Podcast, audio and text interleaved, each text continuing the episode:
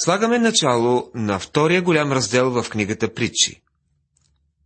Тук младият ученик ще получи някои основни насоки в живота. Ние с вас също трябва да се възползваме от тези уроци в училището Христово. Това са притчи, които са написани и подредени от самия Соломон. Притчите на Соломон.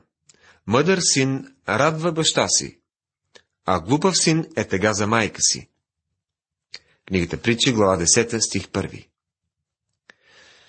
Забелязали сте как бащите се хвалят наляво и надясно, когато синовете им имат добри оценки в училище или се отличават по някакъв друг начин сред връзниците си. Те обикновено казват, моето момче завърши с личен успех и сега е вече студент. Или моето момче е най-добрия във футболния отбор. Но да предположим, че синът не успее или пък провали играта на отбора. Тогава бащата обикновено замлъква и дори не споменава за случилото се. Мъдър син радва баща си, а глупав син е тега за майка си. В подобни времена майката най-тежко понася всичко. Бащата просто пренебрегва положението и си мълчи. Тези думи и днес са валидни. Колко добре описват тези думи реалния живот. Едно момче може да бъде или мъдър, или глупав син. Едно от двете. Съкровищата от неправда нищо не ползват, а правдата избавя от смърт. Книгата Притчи, глава 10, стих 2. Съкровища от неправда нищо не ползват. Тоест, хората натрупали големи богатства са били принудени да ги оставят тук. Те не могат да ги вземат със себе си след смъртта, а и при живе не са могли да им се радват истински. А правдата избавя от смърт. Христос стана за нас мъдрост и правда. Затова всеки, който повярва в Него, няма да погине, но ще има вечен живот. Евангелие от Йоанна, глава 3, стих 16. Господ няма да остави да гладува душата на праведния, но отхвърля алчността на безбожните. Притчи, 10 глава, 3 стих. Ако се спомняте, говорихме, че за... в книгата Притчи има притча за всеки един от нас, за всеки човек, която отговаря на определени герои от Библията. Когато писанието казва, че Господ няма да остави да гладува душата на праведния, си спомняхме за Йосиф. Той бе продаден в Египет и сигурно се е мислил, че животът му е дошъл до края си, че Бог го е изоставил. Въпреки това е имал вяра в Бога. Знаем, че Господ не го бе забравил. Той така подрежда обстоятелствата, че накрая Йосиф е изведен от затвора и поставен за управник над египетската земя. Който работи с немърлива ръка, ще обеднее, а ръката на трудолюбивие обогатява. Книгата Притчи, глава 10, стих 4. Каква огромна разлика има между хората? Някои християни са толкова щедри, а други така стиснати. Любопитното е, че стиснатият човек изглежда постоянно притиснат. За разлика от него, щедрият човек винаги живее пълноценно. Не смятате ли, че този стих би подхождал за Авраам? Той бе щедър човек. Авраам казва на племенника си Лот.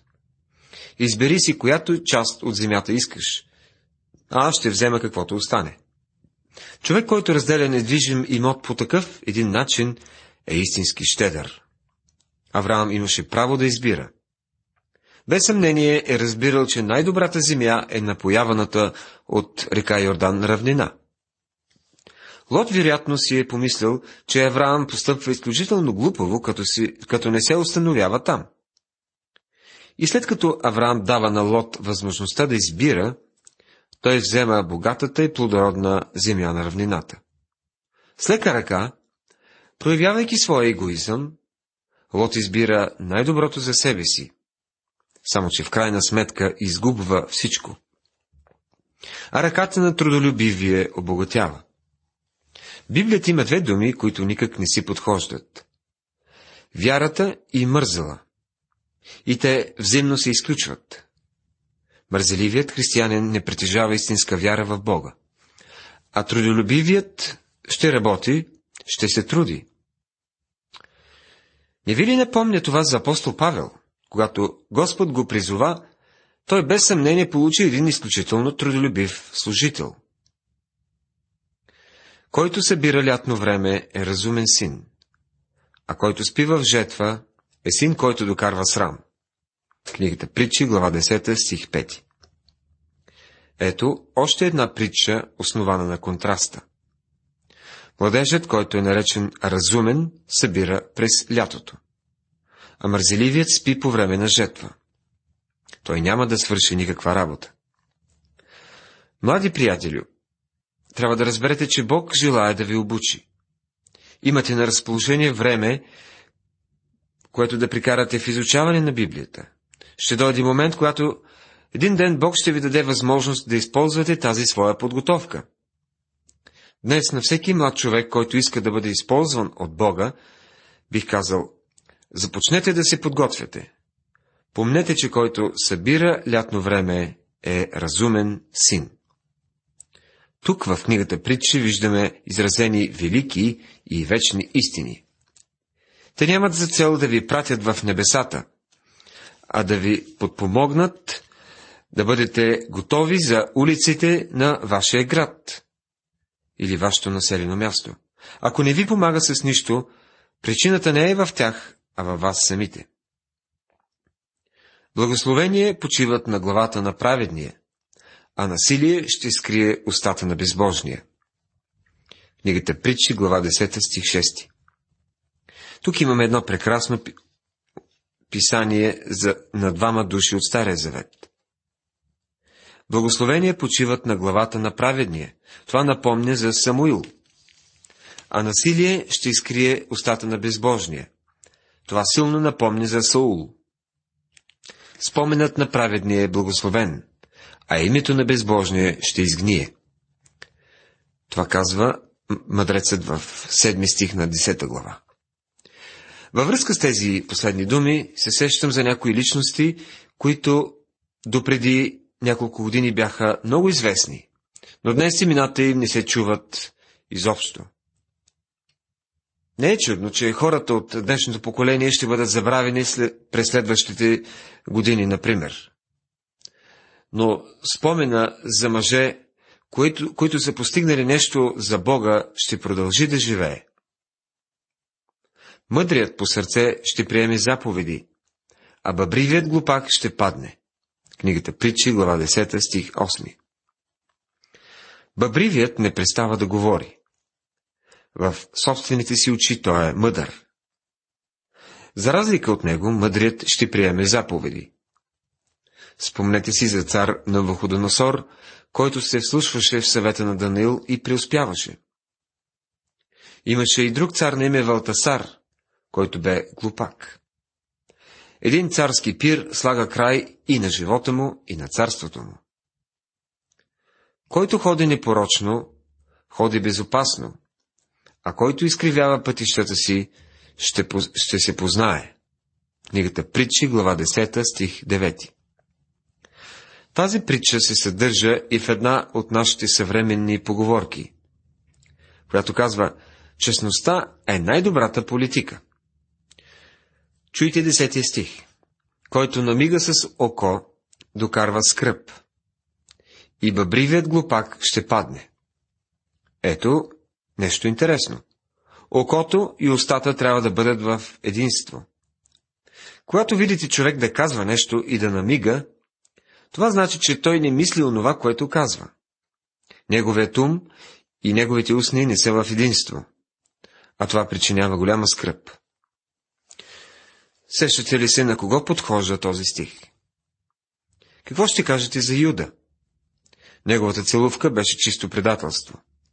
Целувката е предназначена да показва привързаност, но в случая с Юда тя означава тъкмо обратното. В устните на разумния се намира мъдрост, а тояга е за гърба на лишение от ум. Книгата Притчи, 10 глава, 13 стих. Целият свят се стича, за да чуе мъдростта на Соломон. Но тояга е за гърба на лишение от ум. Каза мъдрецът и описва точно неговия син Ровоам. Той не пожела да се послуша съвета на старите мъдреци, а предпочете да послуша младите, тези, които бяха израснали заедно с него. Можете да видите това в трета книга на царете, 12 глава.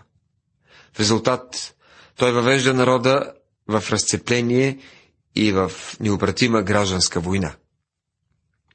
Мъдрите съхраняват знание, а устата на безумния е близка гибел. Книгата Притчи, глава 10, стих 14. През цялото време мъдрият събира знание, докато единият крак на безумния е в гроба, а другият е стъпил на динена кора. Приходът на праведния е за живот, а доходът на злия е за грях. Книгата Притчи, глава 10, стих 16. Тази притча ме подсеща за Каин и Авел. Приходът на праведния е за живот. Авел отглежда овце и принася в жертва агне от стадото си. Доходът на злия е за грях. Това е Каин. Той принася от плодовете на земята в своето непокорство. И ето как описва това апостол Павел в посланието към римляни, глава 8, стих 6. Понеже стремежът или купнежът на плата е смърт. И тези думи са отправени към християни. За апостола смърт означава отделяне, отлъчване от Бога по отношение на общението. Бог няма да общува с плътски хора. Когато притчата казва приходът на праведния е живот, това означава общение с Бога. Авел е бил спасен човек, а доходът на злие е за грях и описва Каин. Чуйте 17 стих на 10 глава. Който внимава в полука, е в пътеката към живот, а който отхвърля изобличението, се заблуждава. Това е валидно за Авесалом, синът на Давид. Знаем, че той ни прие изобличението и допусна огромна грешка, като се опита да отнеме царството от баща си. Който крие омраза, има лъжливи устни, и който разгласява клевета, е безумен. Книгата Притчи, глава 10, стих 18. Колко ужасно е някой да се престува на твой приятел, а след това да се окаже, че всъщност ти е бил враг. Но подобен човек всъщност е безумец. Не след дълго ще го разкриете. Също така онзи, който разгласява клевети, също е безумец. Бог е дал специална заповед относно това. Да не обикаляш между народа си като клеветник. Така е записано в книгата Левит, глава 19, стих 16. И продължава. Да не мразиш брата си в сърцето си. Да изобличиш смело ближния си, за да не се натовариш с грях заради него. Не се подмазва на някого, ако всъщност го мразиш, но и не дай да го клеветиш. Това описание също подхожда на един човек от свещеното писание. Спомнете си за Йоав и как той се представяше за приятел на Авенир. Той го примами извън града и го уби. Също записано в трета книга на царете, глава трета. Устните на праведния пасат мнозина, а безумните умират от липса на разум. Глава 10, стих 21. Отново се сещаме за Самуил, великият съдия на Израел. В сравнение с Саул, царят превърнал се в безумец. Благословението на Господа обогатява, и Господ не прибавя към него скръп. Глава 10, стих 22 Някои живеят в удоволствие и си мислят, че са щастливи. Но докато се приближават към края си, животът им става непоносим. Преди време предаваха едно предаване за някакво политическо мероприятие и след това тържество, празненство. Всички присъстващи бяха богати и бяха поканени за да подкрепят партията с някакво дарение. Ако забелязахте, в цялата тълпа нямаше и едно щастливо лице. Камерата показваше всички гости и тогава естественият въпрос беше Чудна работа, уж празнуват, разказват си шеги, а няма и едно щастливо лице сред тях. А Божието Слово казва, че благословението на Господа обогатява и Господ не прибавя към него скръп. Със своето безразличие към морала и доктринални грешки, както и с разпуснатия си живот, много съвремени християни пропускат голяма част от онова, което Бог е приготвил за тях. Злодейството е като забавление за безумния. Така е и мъдростта за разумния човек. Книгата Притчи, глава 10, стих 23. Ето един чудесен съвет към младите. Оцет за зъбите и дим за очите, така е ленивият за онези, които го изпращат. Книгата Притчи, глава 10, стих 26.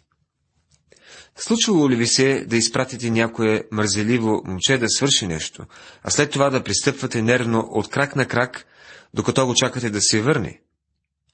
Това е равносилно на оцет за зъбите и дим за очите. Страхът от Господа умножава дни, а очакването на безбожните ще загине. Стих 27 Това със сигурност е валидно за старозаветното време. Бог обещава дълъг живот на онези, които му се погоряват. Сигурно си мислите, а нима не го обещава и днес. Днес обаче ни обещава много повече от дълги дни. Обещава ни вечен живот. Това ще бъде един по-добър живот не само в количествено, но и в качествено отношение. Праведният няма да се поклати до века, а безбожните няма да обитават земята. Завършва мъдреца в 30 стих на глава 10. Нека разгледаме историята с това на ум. Всички велики световни водачи, царе и пълководци са изчезнали. Фароните, Цезаровците, Александър Велики, Наполеон, няма ги. Безбожните няма да обитават земята. Ние се радваме, че комунизмът не беше вечен. Но интересно е, че и демокрацията няма как да се наложи за дълго време, защото Божието управление е под формата на монархия. Няма да има по света друга диктатура, като тази на Исус Христос, когато Той поеме управлението на света. И тогава праведният няма да си поклати до века. Уважаеми приятели, с изучаването на глава 10, ние започнахме онзи раздел от книгата Притчи, написани от самият Соломон. Не се съмнявам, че се убедихте в синтезираната и неувяхваща мъдрост, която се дава за благословение на всеки един от нас. Бог да ви благослови!